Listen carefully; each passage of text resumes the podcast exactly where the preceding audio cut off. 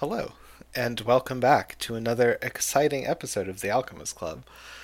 I'm Joe, your host and your dungeon master for another thrilling D&D shopping trip. Joining me here today we have Daniel playing Shedfleet. Hey all, playing Desmond. I'm Zach and I play Fall Rock. Matt and I play Leyland. Waffle playing Tarjak Psycho. Okay, couple of things. Uh, first, having edited last week's episode this morning, I would like to briefly apologize to our readers. That was a bit of a struggle. That was I cut a lot of dead air out of that one. Not our best material. yeah. Um, that that aside, we have four letters uh, that have been written into us. Three of which are from patches. I think Oh, what we're going to do is split them up. So we'll have three letters this episode, and we're recording a second one. We'll do this very long one from patches in the next one that we record. Okay. Um, so let's begin. I actually got one to the Alchemists Club Gmail, uh, which my is delightful. God. We never get uh, we never get letters there. Now, now we have now we have to keep it too. Yeah. Yeah, I was you know we were we it was just two days away from being decommissioned, but you've saved it. It's Hollywood's turning it into a Hallmark movie uh, coming this holiday season. Uh, letter reads, "Hello." This is not from Patches. This is the other one. Uh, last episode's adamantine weapon discussion had me wep- wondering. I don't know which last episode this was. uh, it might have been. Do you have any idea how little that narrows it down? yeah, seriously. I think it was um, not the one that was posted today, but the one that was posted last week. Okay. Uh, last episode's adamantine weapon discussion had me wondering: Could Chad transform into a crab with adamantine claws? Signed, Mellish lives. So I guess the argument here would be that adamantine is technically an organic compound. It is technically an organic compound. Oh. I so here's here's my official DM answer. You are welcome to try. I will say that Ched cannot like produce adamantine as a result of wild shaping. You would have to ha- add exogenous adamantine to the process. Ooh. It's 11 points. So he's gonna be like right there. halfway through making his claws. We have to like like bolt it in. An Mm. incredibly painful process. You say painful process. I say like mech suit up sequence. It's you know, Um, these are all possibilities. It sounds very painful. Uh, What about your wild just- shape doesn't sound painful? Uh, I don't. We, I had to listen to your actually- spectator transformation again today. my my what? My You're- spectator. yeah, turning into a spectator. Oh yeah, yeah. that was horrific. Mhm. um, yeah, but it doesn't actually hurt to transform. it to wild hurts shape. me. Uh, listen to it, but like I don't feel pain. Of course not. Maybe we could turn you into a the shelled creature of some kind that has a very strong jump, like some kind of turtle frog. And then we specifically wrap um, adamantine barbed wire around the shell. And you just go like like turtle spinning around the room and just like cut shit up. I So, think that'd be like- cool. Like like an breakdance. armadillo. Yes. Okay. Yes. Okay. I think it's a great idea. If Shredder was a turtle. so here's an idea. Um, what if we got another pair of gauntlets and left them for however many months in the upgrade forge? Just regular old gauntlets. I so my I choose that this interpretation for me is that if you leave something in the upgrade forge long enough, it gradually progresses towards becoming a crab. Listen, Uh, Ch- Ch- would wear the adamantine gauntlets, and then Yeah, yeah. boom, no, they'd be pincers. They'd be pincers. exactly. so to answer your question, Mellish lives. Maybe. Maybe Ched could turn into something like a crab with adamantine claws. There's only one way to find out, and that's through science and experimentation. I would think that if anything allowed me to um, uh, wild shape into a metal, it would be something from uh, the plane of stone. yeah. Or, um, Like I said, so you don't you wouldn't be able to do it naturally. You don't know if you could somehow incorporate, like I said, exogenous adamantine into the wild shape process. You would have to you would have to test this. gotcha. So uh, that is kind of an answer to your question. Um, thank well, you don't for writing in. don't some wild shape forms or some uh, druid forms can't they just have um, what's what's it called? Um, they're basically they're magically enhanced natural weapons when they wild shape, so that Mhm. you're attacking like you're attacking with a plus one weapon, like you're Yeah. like you would just be attacking with an adamantine weapon. So Absolutely. Might not need the adamantine if that's just like a spell or Well- an item that I can wear. Consider that there are some circumstances where a magic weapon is not as useful as an adamantine one. And we're gonna encounter a lot of those situations here very soon. I'm Oh, sure. yeah. Adamantine werewolves and vampires. Yeah. Our first patches letter is not actually addressed to us. Uh, Oh. Patches here. Hi, Stripes. How are you? Are you enjoying the Alchemist Club? I hope your hiatus was relaxing as well. Have a good day. This is in response to a letter we received from Stripes uh, previously. Oh, jeez. So thank you, Patches. Um, hopefully, hopefully, Stripes hears your letter and remembers that they, they were Stripes because that was written in in May. Hey guys, I'm getting some weird interference on the tree communication system. Desmond, could you like flush the buffer? I I'm getting some weird crosstalk here. Yeah. Um, our second letter from Patches is about the hiatus. Oh, So, Patches here. I finally went through and listened to the hiatus episodes. I'll call them the nice episodes. Let's start with that. Waffle, you are too nice. Next time, let's have some slight party murder. Amusingly enough, this was this was something that I heard from several people is that they thought that you were a much kinder DM than I am. Which I don't know if that's the new system or you're Okay, just no. playing nice for the podcast, but I have heard stories. I have an explanation for this, and that's that I put the fear of God into everyone when Waffle was DMing, and so I, in spite of being a, a stupidly curious character, I played things a lot safer than I probably would have.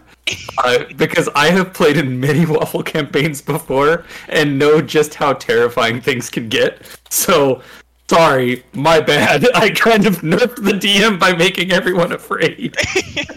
Oh, I was just doing my best to do the to be Yeah. able to speak the way I wanted. I, to. I was. I also had several people ask me like how much time you spent working on haikus and if you were just doing them on the spot. on the spot, literally like thirty seconds or less. on the spot, if you fuck up, you take damage. That Yep. the rules. And your performance was incredible. Yeah. It was. It really was. Um, I appreciate. it. So uh, I can uh, speaking to that. Um, I don't know. It's hard for me to compare like my DMing style against someone else. Like kindness is such a a weird and specific and hard to measure thing when it comes to D and D. Because like at the end of the day, I just wanted to tell a good story, and it's Right. like if that story needs to have grotesque body horror, and it would have. Like I uh, I did not get as far in the hiatus as I necessarily wanted to, and I had a lot, a lot of stuff planned that uh, if we ever hiatus again, I would be thrilled to uh, expose the players to. Um, but yeah, it was a lot of fun. it's there's that Penny Arcade comic where uh, Jerry or Tycho is like, but if I if I kill them, I can't read them all the poems I wrote. That is exactly how I feel. Um, so yeah, But also, I want them to be terrified by those poems and the implications therein. So it's it's a balancing act. Uh, something that I am struggling with in the post hiatus. Let's see what else Patches had to say here. Uh, I will say that this whole deal was quite confusing. You guys were using words I didn't understand, like no. It was hard to keep track of at times. Overall, quite enjoyable though. I like the whole 1 HP bit from Ched, and the character backgrounds were great. Uh, Daniel, your character concept for the hiatus was amazing. Yeah. Thank you. They were all very good, but I like as as somebody who enjoys like fiddling with weird edge cases like that. I thought that was really fun. um, my favorite character was Takari. Overall, it was a nice little side quest. Ten out of ten would watch again. I didn't realize that Patches had access to the anime. Yeah, I, I got to figure out where they pirate it because I I would watch this anime. Goodness. Uh, Yeah, so thank you so I don't know what much. the intro song is. Goodness. I had a great time. I'm glad that uh, Takari, the stringer gremlin, resonated with people. Uh, oh my god, did it ever? Very, very fun. Love a party gremlin. Okay, I Uh, need to know both for my own records and to compare with Patch's spelling. How do you spell Takari? Uh, T A K I R I. However, I will say that the stringer language does not alphabetically map exactly to ours, so that's an anglicization of Okay, like string speak. Patches did a much better job of it. He spelled it T A K A R I. I was going uh like T A Q U E R Y. So, Okay. A query? well, no, it's Oh, see. like like a like a daiquiri. yeah, exactly. Oh yeah, yeah. I, in my notes, I spelled it T A C K E R A Y. Takare. And this is why you are all dumb Tulskins. Who know nothing of the strings. Obviously. Uh, yeah. So those are our fan letters for this episode. Thanks for writing in. Um, our fan letter. I'll give you a little teaser for for next week, or for us, like an hour from now. um, the subject line for this last letter is a random grab bag from episodes 164 to 166. Hell oh yes. no. It's Dear. it is a lengthy process. Um, so yeah, those those are our letters. Who wants to give us a, a recap of what happened last time, in as much as anything happened last time? I was gonna say happened is a strong word to use for an episode that is literally titled miscellany. uh-huh.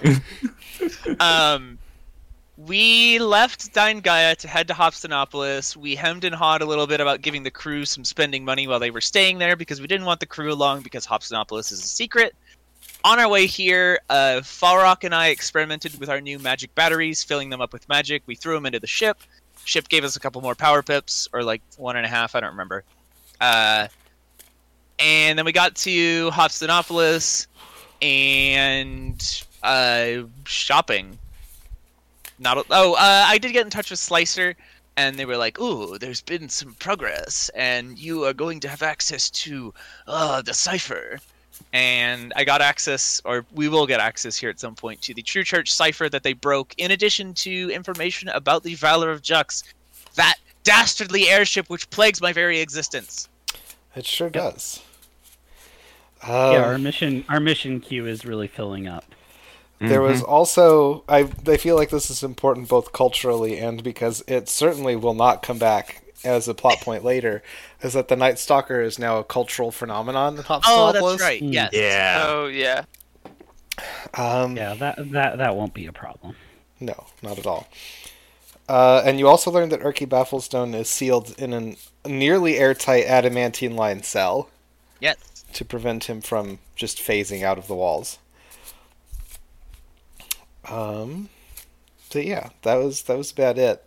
Your quest buffer is very full. I have been struggling to write notes for any of the last like four episodes because I went in after the hiatus. It's like, okay, they have cool powers. What can they do with the cool powers? I'm going to give them some stuff to blow up. They love blowing up stuff.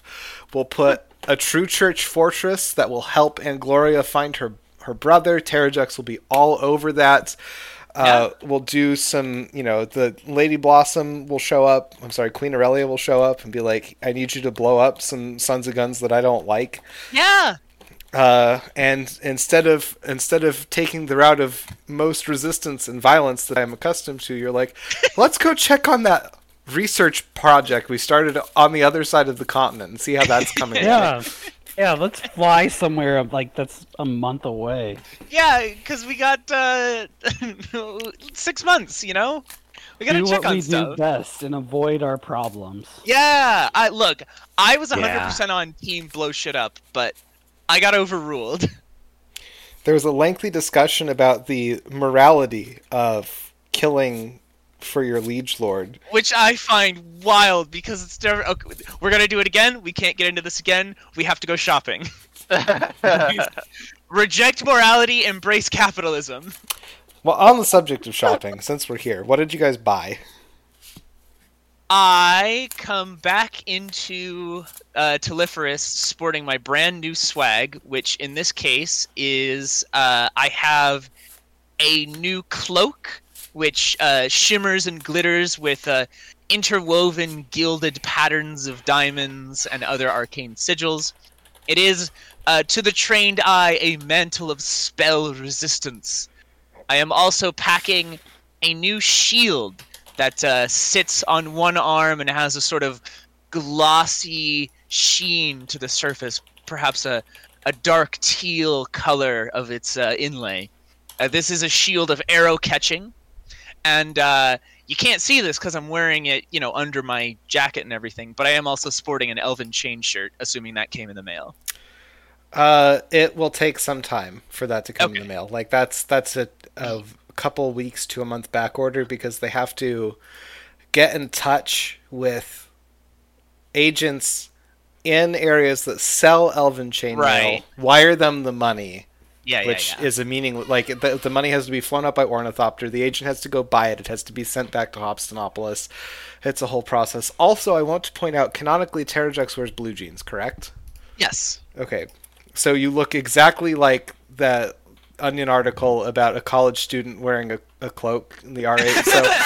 So just like a really fancy elven cloak, and then you're wearing jeans underneath. Yes. yeah, yeah, yeah. I'm wearing jeans and like a. I don't have my original bomber jacket because that was taken by the True Church and presumably burned. But I am wearing like a like a motorcycle jacket Uh huh. and a cloak. Uh, I look awesome, is what I'm saying. I, sure, sure, sure. Uh, what's In- everybody else buying? Dead Uh. I- Well, I am capped on uh, uh, attunement slots uh, from the the belt of strength, the gauntlets, and I have also had a stone of good luck for most of the time uh, since our last Wouldn't trip. know it looking at our party. Yeah, I know it hasn't helped. Um, to be fair, but- Fall Rock's luck has been better than everybody else's for the most part. I mean, that's true. Amber was alive and still cares about. Yeah, so tangentially a, a little bit better. That's fine. Um, but I was just going to get a whole bunch of Nomen Guard grenades. They paid off. It was worth it. Uh, and so I am getting uh, a bundle of five Nomen Guard grenades. Ooh. Splendid. Does that put us on a list? Uh, yes, absolutely, it does. The purchase of one Nomen Guard grenade puts you on a list. I mean, I was already there, and I just go back to the the merchant and just like, okay, that was amazing. I need five, and he's like, "Who are you?" And I'm like, "You made a list." Like background checks and I Yeah. mean, you guys are, are pretty famous around Hopstanopolis at this point. What with the whole saving the city from being sucked into the far realm.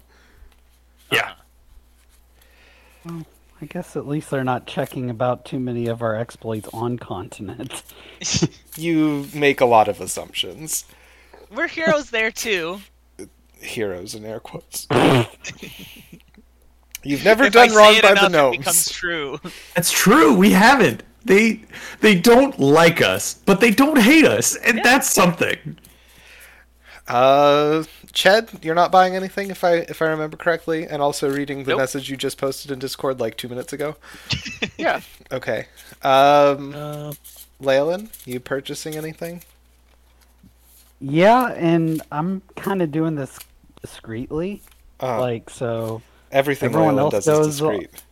everyone else is going off and whatnot, and while everyone else is, you know, shopping and everything, I kind of do my going through the shadows thing. And since we'd been in Hobsnopolis before, I think we kind of have an idea of where the good shops are for weapons and everything else. And I find one of the good arrow shops that we have. And um, so I talked to the person about wanting some arrows of slaying that are fitted specifically to target particular kinds of creatures. what And kind of creatures? I want them to target Fae. Water Genasi? Oh, Oh, we're getting some racist arrows. Let's do it. So I want Fae homing arrows that deal mega extra damage.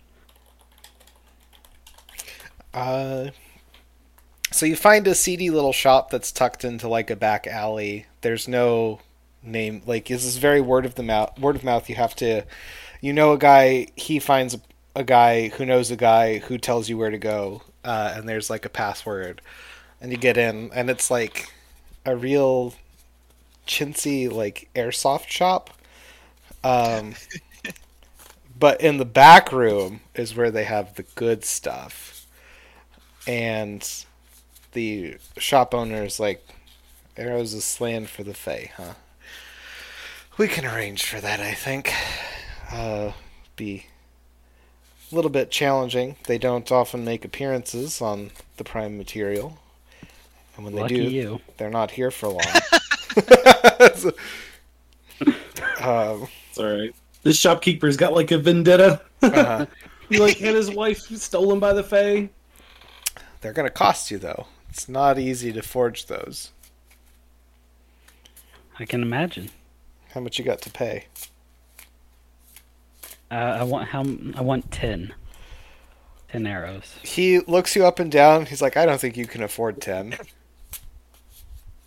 I just set Intimidate like him.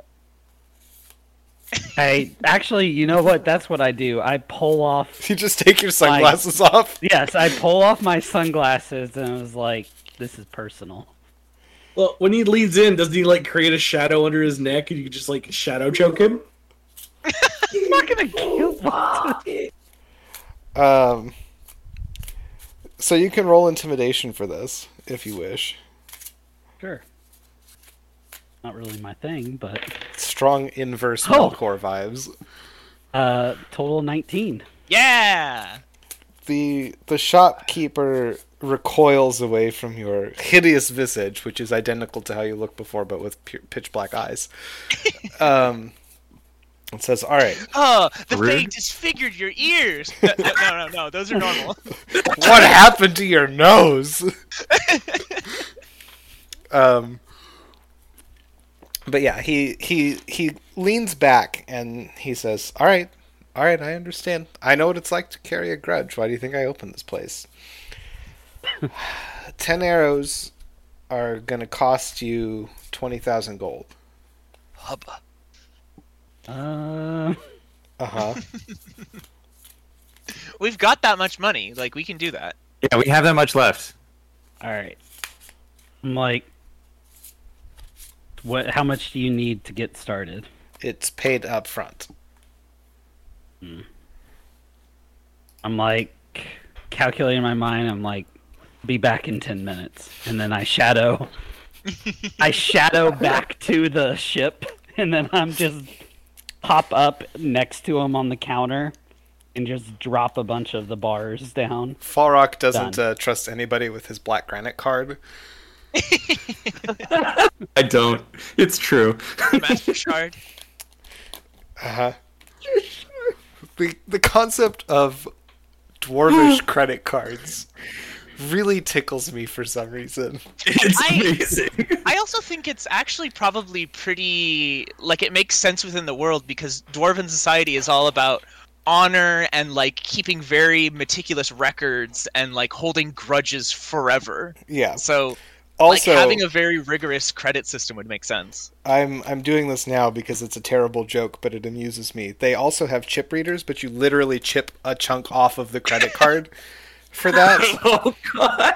Uh, so And then you you have to magically add it back. that's your that's, That's your credit limit. Yeah. Yeah, that's just how Yeah. long your credit line lasts. Oh my god! This is a, a dumb joke brought to you by dwarves once again. Um, so yeah, you shadow step back to Telephorus. You come back with the twenty thousand gold, which you just like. You appear out of a shadow, and gold spills forth from your arms. this is like it's all there. Do you want to count it? he is wide eyed and uh, says, All right. He writes you a receipt and stamps it with a magic stamp and uh, says, I'll, uh, they should be ready in two weeks. I um I sit bolt upright in my bunk and I go, someone just dropped 20,015 gold on a counter somewhere. Terrajux is kept awake at night by the, the Juxian stock market. um, so yeah, you have you've commissioned ten arrows of Fey slaying, which I'm sure will not have any impact whatsoever on your diplomatic relations with Queen Aurelia. Look, Of course not. we're trying to do the job she gave us. Uh huh. That's Yeah. all anyone. That's all anyone knows. We'll get to it. At, at, at some That's all I know. Uh huh. Oh, wait a second. I just realized as soon as you get these arrows, we need to radio back to Queen Aurelia and be like, yo, we're on it, because that will be like almost a month. Yeah, the time limit's pretty tight there. Yeah. So, like, as soon as we get those arrows, like, yo, we got it. Assuming that this is in fact we are going to do the job and Leyland hasn't decided Yeah. to kill Queen Aurelia or something. Planning an assassination. He's he's got the archery skills to curve the bullet. Yeah. Oh, no. He could make he it has look like the- a second shooter was there on the grassy knoll. the shitty knoll. We looking at the wrong knoll. the knoll is there like clapping and out of the knoll's shadow Leyland just rises with a crossbow. Yep. That's that's two jump jokes. knoll unleashes its stand. God. Alright. All right, Um, uh, Desmond, what did what did you buy? Uh, Or would basically, you, it's would going you, to take probably two weeks to buy everything I want to. So Sure. I guess I'll just kind of start with asking Falrock if he wants to go to the lumberyard with me. Oh god. I, I mean, I can. What are we? What's going on here? For the children. For the children. everybody? Since when have you ever been concerned with the children? Yeah, there's a record So- scratch across all of Telephorus, and everybody turns Yeah. to look at Desmond. It's, uh, as we're just kind of walking by and you see this empty plot of land with overgrown grass. And it's like, since I bought an orphanage. Oh my god. Oh God! Yeah, and then I You like pull the paper out that's notarized. There's, yeah, I bought an orphanage. There's a sign outside the the plot of land that says "Future Home of Desmond's Orphanage for the Parentally Poor." Oh my god. No. I oh I am so amazed by this. I would like to tag along. okay. well, I'm sure you're listening in anyway. Yeah, But yeah. yeah, Terrajux is on his way now, I'm sure. like this is I am listening in and I'm like doing something I'm cleaning a window or something. I'm so shocked that I fall out of the sky. and there's just a thud next to you and I go, "Orphanage?" Yep. Yep. So yeah, I've got it. Got a whole orphanage set up, and I've got them a. Uh, what is it like a dow like a An endowment. endowment yeah. fund? Yeah. Let's set them up for many years in the future. Who's going to who's running this orphanage? The people I hired. A, a stern gnomish, Matron. yeah, With a heart of gold. Yeah. Or with a heart adamantine. of gold. I'd hope not a heart of adamantine. So I- wait, I really let me get not. this straight, Desmond. We are What? building an orphanage. Correct. Yeah, we have two weeks. Ah, I got nothing else to do. I'm not a carpenter. No, I don't know what else I'm but gonna do with my a spell slots. I I worked in a forge. I'm I have no idea how to carpent. You gotta make the nails and stuff. I mean that I can do, but like Yeah. I cast bless on you. See? it's as easy as that. you cast plus the nails just start falling out of your hands. Typically, Between you, me, Alright. and around. Aquila's power will be just fine. Yeah. okay, I guess. So yes, there's uh there's now an orphanage um, being constructed for Desmond to to house poor gnomish orphans who do not have any parents, and he shows you the the blueprints. It's in the shape of a, like a sailing ship. It's literally just a ship. Mm-hmm. It's I, just- Yep. I'm kind of jealous that these orphans get to live in a pirate ship. Honestly, I just Hey, maybe can't when they grow up one day, they can ride on Telephorus. there we go.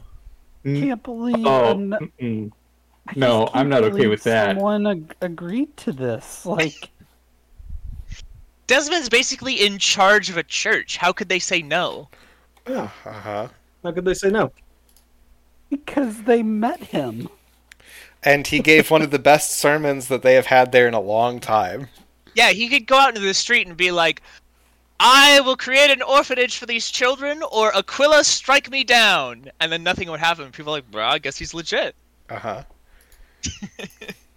All right, I I guess I I'm gonna help. I'm not gonna Desmond, just. did you hire like an architect or carpenters or like people for this, or just the materials? Uh, I mean, a little of both, but I thought between the, like the three of us, and maybe if we could get Leyland to help, and, and Ched, Ched can turn into Okay. anything we need. He Yeah, I don't know about Leyland. He's he's been kind of weird lately. He's locked up in his room, and I just seen him polishing his crossbow, muttering something. I I go to Leyland's door and I'm like, I, all right. Hey, Pol- uh, polishing his crossbow could be a really bad euphemism. yeah, I, Oh boy. obviously. Um, he just keeps Uh, saying something about JFK.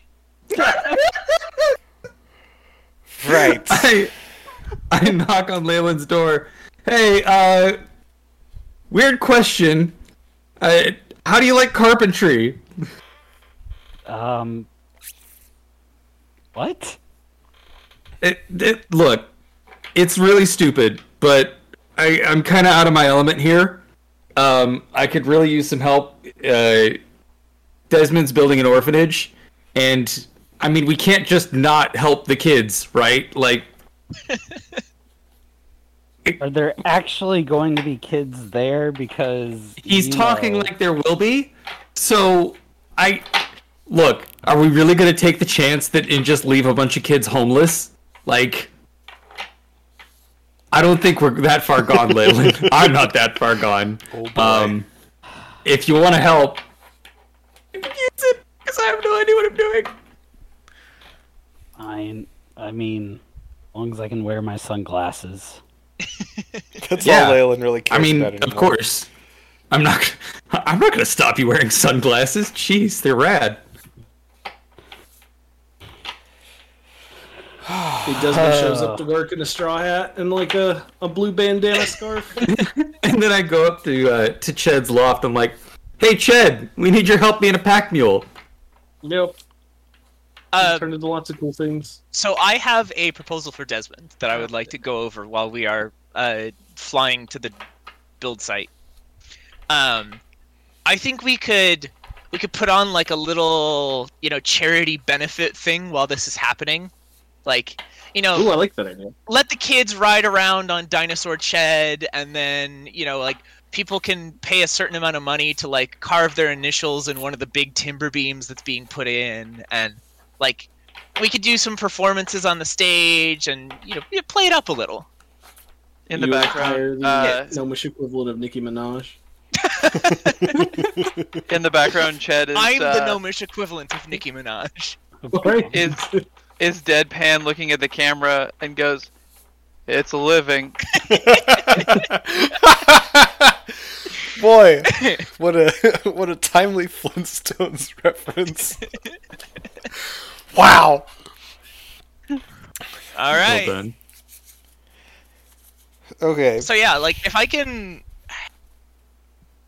I mean, I'll do like performance stuff, you know, acrobatics, things like that. Try to draw a little bit of a crowd. Um, if we want to set up like a dunk tank, I'll do that. Yeah, I'll be the dunk tank. dunk Desmond. Wait, Um, you guys are you you're not actually helping build this place though. no, we're Like- doing both. Yeah. Well, yeah, my lunch break. Come on. I Set up a No, dunk Ched, tank on Ched is actually going to help build the thing. Um, Yeah, Yeah, L- yeah, I'm talking Leyland about- agreed to help build it. He's staying Ex- out of the uh, crowd uh, in The benefit community event? facing. Yeah. All right, Yeah. fine. this is precisely why I have not written any notes for the last three recording sessions. Yep. I do legitimately think that my like flight is going to be somewhat helpful for building an orphanage, but I think my time would be better spent going around like greasing the palms of politicians and trying to like drum up additional funding for the orphanage. What Uh, about recruitment? We need orphans to put in this orphanage.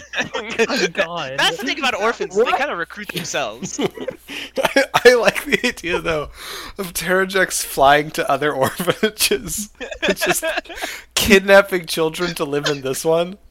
I I land on the windowsill and I go, "My name is Peter Pan. Do you want to come to a place where you'll never grow up? It's a, a pirate ship in Never Never Land." Boy, wow.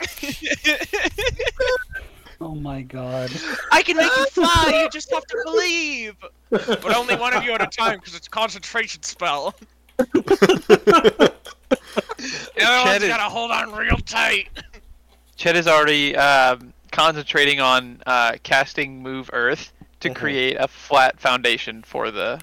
Look The at that. orphanage. Ched doing something useful, unlike most other people.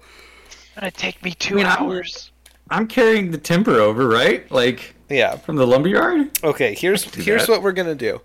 Terrajux, please make a charisma check. Everybody else who is working on like construction, um, athletics or acrobatics, whichever you prefer.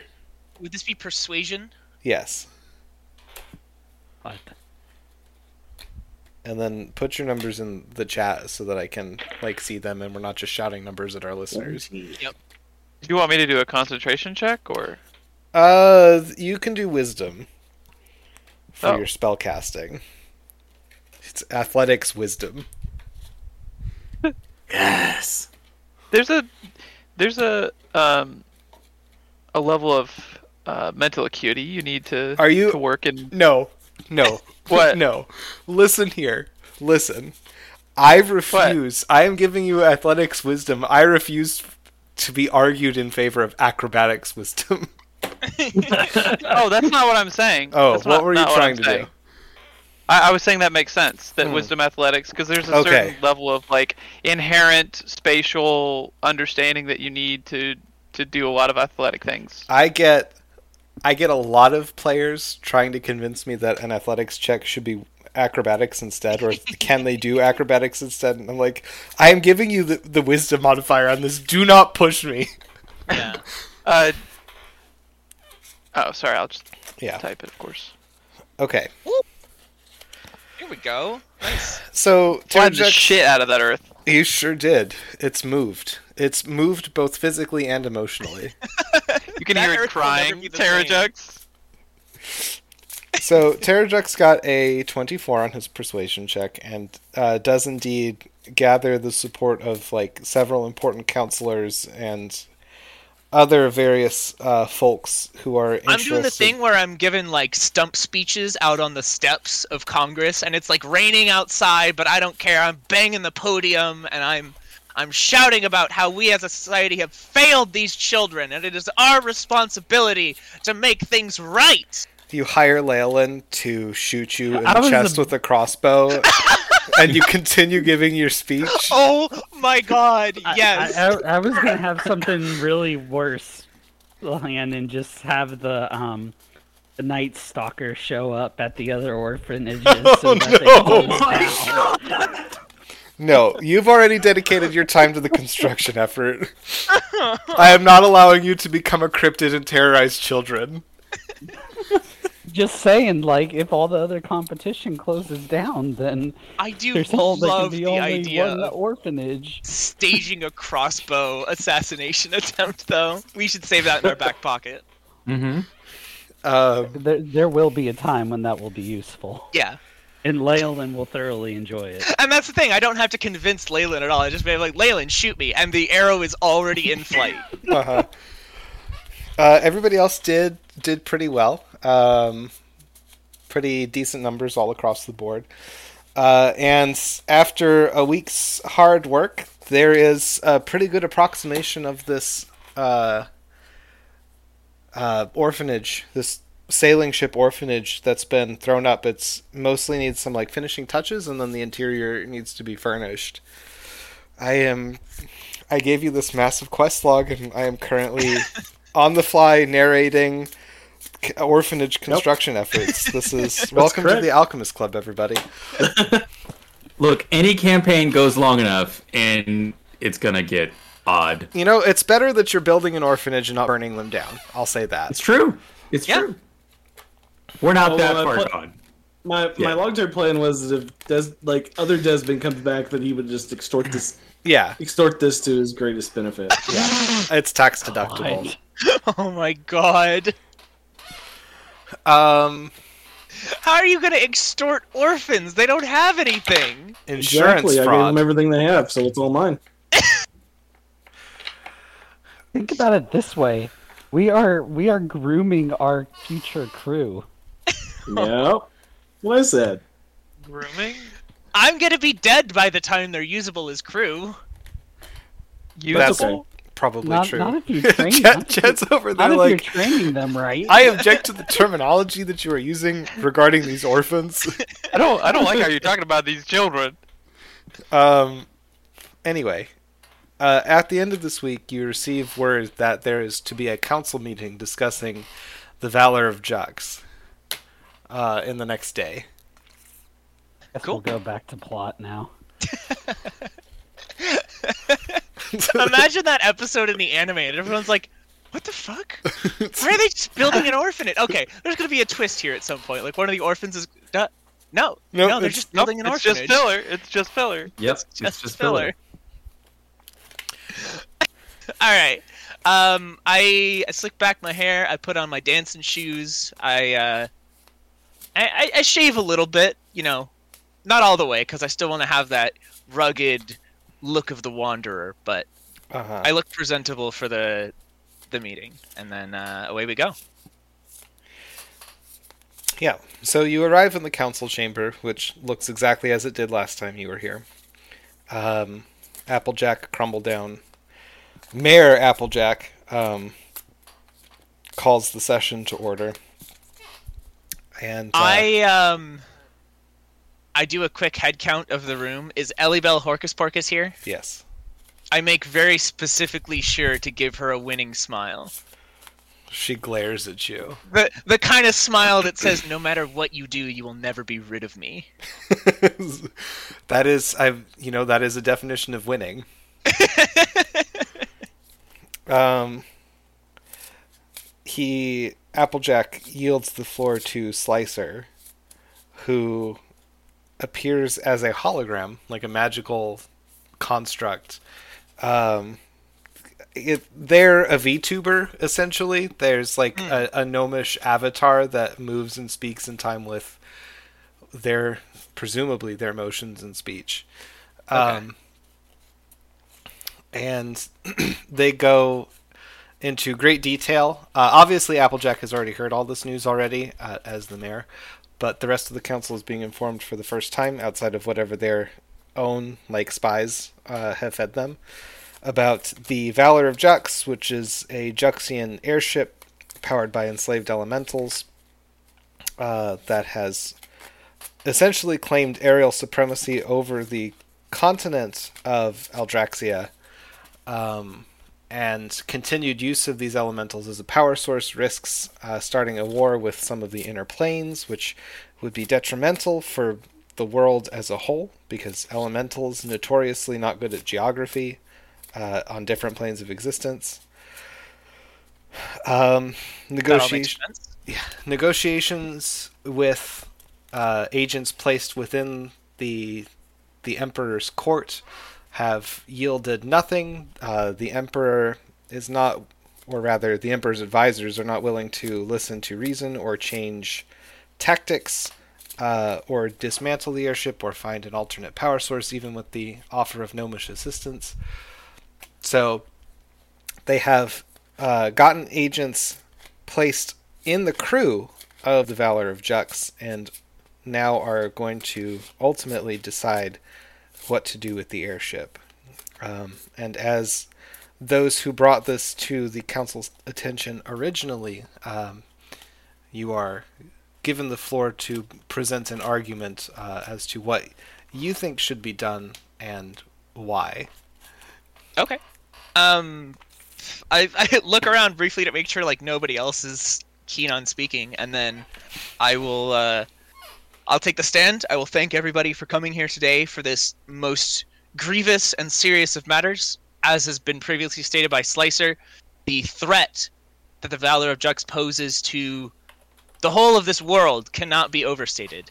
Uh, Joe, way thinking way back to my past here, standing in a secret laboratory holding blueprints and surrounded by uh you know the the smell of scorched bodies um Uh-huh. would i know or remember anything of the valor of jux's original armaments or capabilities or is that all just it was too too heat of the moment to even Yeah, I I would say that you're like you noticed a few things, but then you saw what was powering everything, and you just kind of like white it out. Yeah. yeah yeah yeah And when you came to, everything was on fire. Uh, I guess what I'll describe then is uh, uh, what I, ca- I would like to deem Operation Soaring Freedom. Of course. And more or less, the gist of this is if we have gnomes aboard the Valor of Jux, they need to assess its capabilities and figure out if there are any substantive weak points where we might attack it from. And then uh, maybe paired with a mission to infiltrate and secure blueprints and analyze for a weakness there. At some critical moment, if we could sabotage a particular portion of the defenses, uh, we are prepared with the tree ship Telephorus to lead a strike directly on the Valor of Jux if necessary to uh, destroy the containment vessel and free the elementals within. Uh, there's a moment of consideration, and then somebody from the engineering uh, department says, "No, that you do not want to free those elementals." As you are describing it, breaking the containment unit is all well and good, and then you have, uh, for lack of a better word, a hurricane of angry elementals hell bent on destruction. They need to be sent back to their home plane rather than set loose on this one. Okay, valid. Um, that sounds like something that's accomplishable with gnomish technology from what I have seen of various things around here. I'm sure we could find some way of creating a, a portable banishment field of some description. Yes. I can do some of that too. So we would have to deploy this field in the reactor and banish them directly back to their home world. Or Yes. their home plane, rather. And then Okay. there's the concern of what happens to the to the airship when it hits the ground. If this takes place over the anchor storm, then you have probably we our our reports estimate that there is a, a complement of about 500 individuals on the Valor of Jux. Um, sinking the ship over the anchor cloud consigns most, if not all of them, to death. Crashing the ship over land means that this technology is available to anybody who can find it and uh, reverse engineer it. Would there be some way, um, knowing what I know of Juxian air technology here, uh, are things like parachutes or escape gliders? Would that be commonplace, or would that be expected to be aboard an airship? Uh, you would expect a complement of like gliders for a glider squadron to operate out of the airship. But Jux has never fielded anything of this size, and so you are not certain what kind of safety precautions they would have taken. Okay, but Well- like a parachute exists. Yes, Okay. The glider I- corps uh, scorns. Well, yeah. I, explained to them a, a little bit of my thought process and what I know of Juxian war doctrine, and the likelihood that if something were to happen aboard the ship where the order was given to abandon ship before it would was piloted out over the edge of the continent and then scuttled, it's very likely that the loss of life would be minimal to none. How are you going to get 500 crew to get off of the ship? Yeah, how, Uh, how big is the? what if we attack it at um, a dock? Because even though the sh- the ship may the ship itself may not need to, but surely they've got to onboard and offboard people. The dock for the. Valor of Jux um, is Probably situated the- off the side of the continent. It it was constructed Hmm. and is maintained um, chained to a a dock that is extends over the anchor. But does the engine have to be running for it to remain chained and in place, or is there some kind of magic that keeps it just kind of floating there Well, the element outside is, of the ship itself? Yeah. Okay. Yeah, How how big is the Valor of Jux? Pretty big. the Valor of Jux is larger than Telephorus. Okay. Um, Because at, at the risk of sounding like um, uh, a worn out Monty Python joke, I was going to say, you know, how many um, large flying creatures would it take to to carry this thing safely to the ground? More than you can produce. That's probably yeah, yeah, yeah. Well, So- more than more than I can polymorph the party into. yes. Here's my updated proposal then.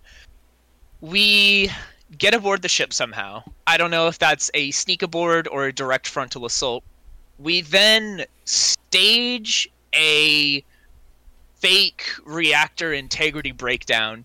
Ched and I both turn into storm elementals, and we make it seem like, oh, the reactor has breached, the elementals are escaping, the ship is lost, everybody abandoned ship. And then that gets a bunch of people off, hopefully. We then hijack the Valor of Jux, uh, defeating Alabaster Ravenwood, and anybody else aboard who is foolish enough to remain, and then we'll airlift them off in Telephorus. We pilot it out over the edge of the continent. I wave everyone else a tearful sayonara, and I pilot it straight down into the anchor storm.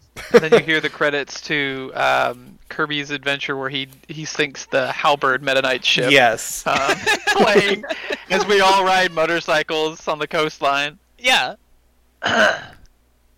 That sounds that sounds like a good idea. The distraction and then the uh, the misinformation amongst the crew, and then we can I don't know meet up with the rest of the party or um, just continue our mayhem. But we'll, we will have to banish the the other. well, elementals yeah, so we can do that with like a an actual gnomish device once we are safely out over the edge of the continent. Because I agree, dropping this thing anywhere on the Juxian countryside is not going to be good for anyone. What Would it?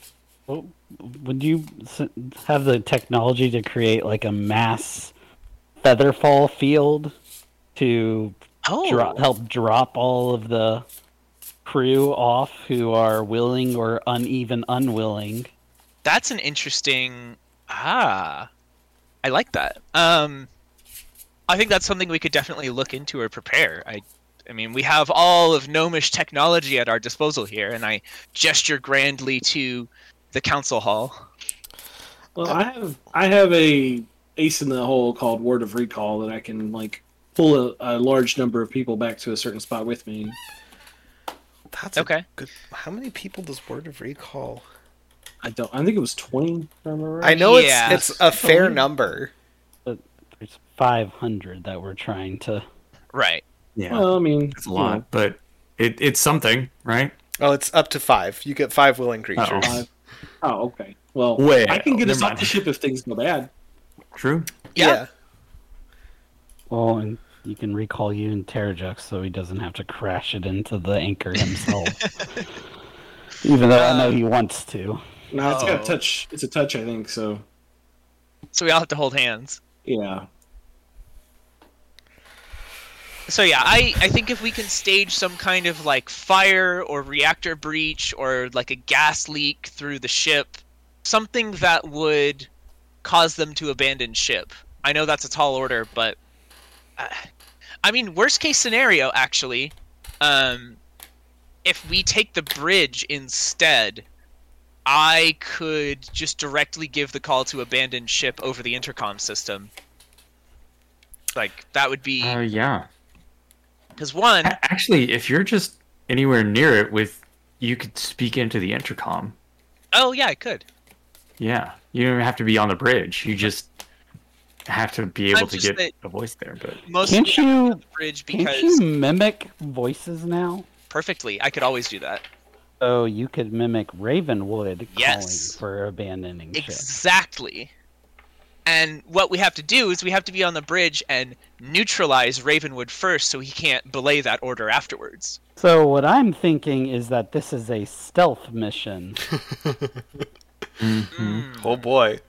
Yeah. Famously, our strong suit.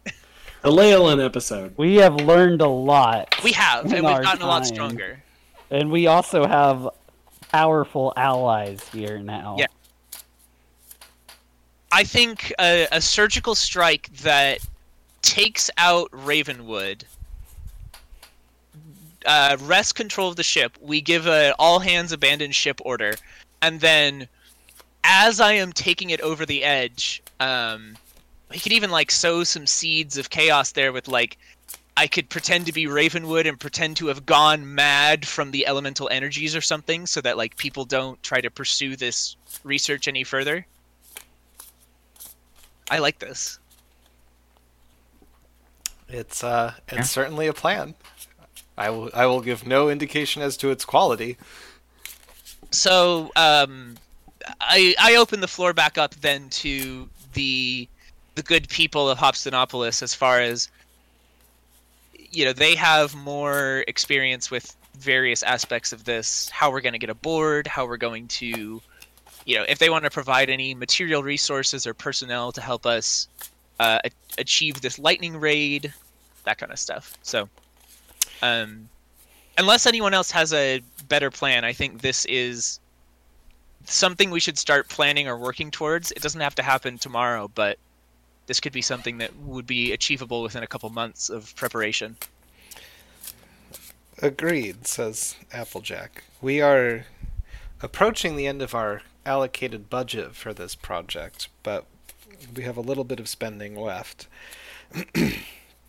it would be fairly simple to have our agents on board get a fair number of uh, the crew off the Valor of Jux while it's put in for dry dock. Um, they usually maintain a lower crew count during maintenance and uh, crew switch um, anyway. So Mhm. that would be the ideal time to strike in terms of uh, loss of life or people at risk. As for some of the other things you mentioned, I don't know that we have the budget to produce a banishing field. We would need some additional investment for that. Uh, conveniently, the party has spent literally all of their 100,000 gold pieces yeah, Yeah, we sure did.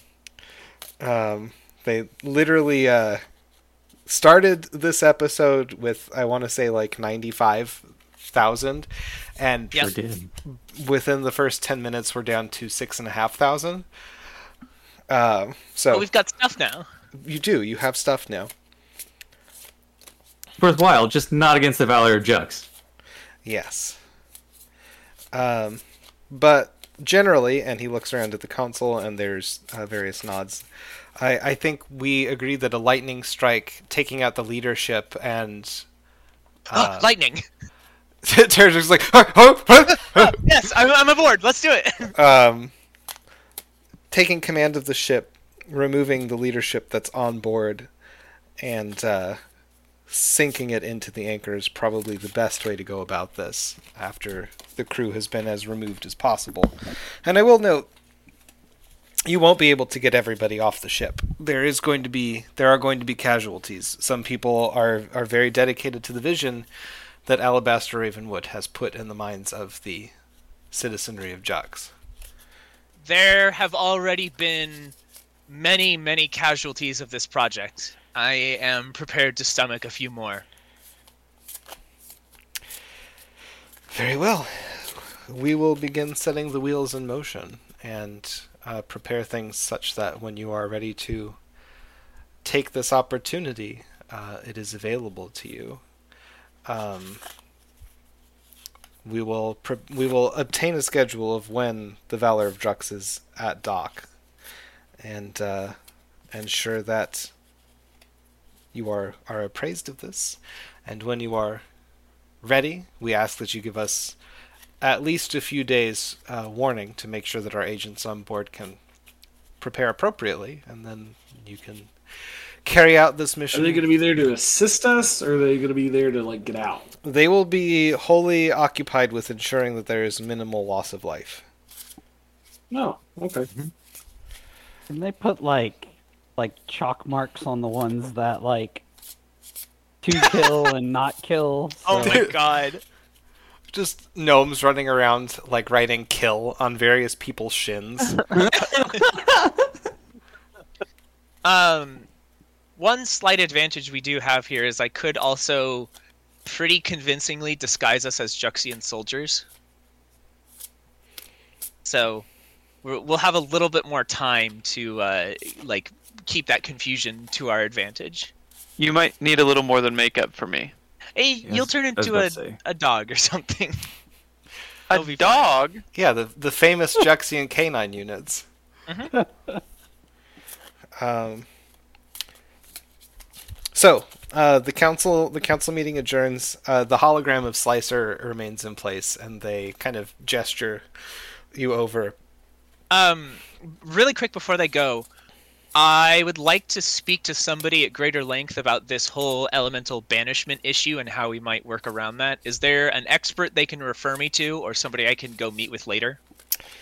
Uh, planar technology will be the engineering deck, what with the generators for Hopstanopolis, etc., etc. Mhm. Uh, I'm pretty sure there is a named chief engineer, but I do not remember who. Oh, uh, you mean Chief Engineer Fibblestiblufalu? That's the one, yes. Okay, I'll go Uh, check in with Lufalu. But Slicer gestures you over and says, uh, "We will need to set up a more in-person meeting so that we can provide you with the cipher for the the True Church uh, code." Yes. Um, and I, uh, is that somewhere you want to pick or somewhere we should pick? They, uh, you see their their holographic avatar, like type something off camera, quote unquote, um, and your notif- your little uh, tablet gets a notification, and it is a set of it's an address in Hopstanopolis, Okay. and then uh, they disappear. The hologram, magical hologram, turns off. And that's where we're going to stop the episode. Um, so, I've been Joe, your host and dungeon master for another thrilling D and D adventure. We had both uh, yak butting and progress in this episode. So we're we're slowly Amazing. shifting back on course here a little bit. Um, if you wish to get in touch with us, you can do so at the alchemistclub88 at gmail.com or the alchemistclub88 at gmail.com. Uh, you can find us wherever podcasts are sold. Uh, tell your friends, leave a review, say something nice or or not nice if you've not not particularly enjoying the Alchemist Club. I understand. That's fine. Um, I'll be sad about it. Yeah, I I, don't understand. understand. What's wrong with you? Um, Matthew, what are our socials? Find us at the Alchemist underscore club on Twitter and at the Alchemist Club on TikTok. And our intrepid orphanage builders today were Daniel playing Jet Fleet. Hill playing Desmond. I'm Zach and I play Fall Rock. I'm Matt and I play Leyland. Waffle playing Terrajux. Thanks for joining us.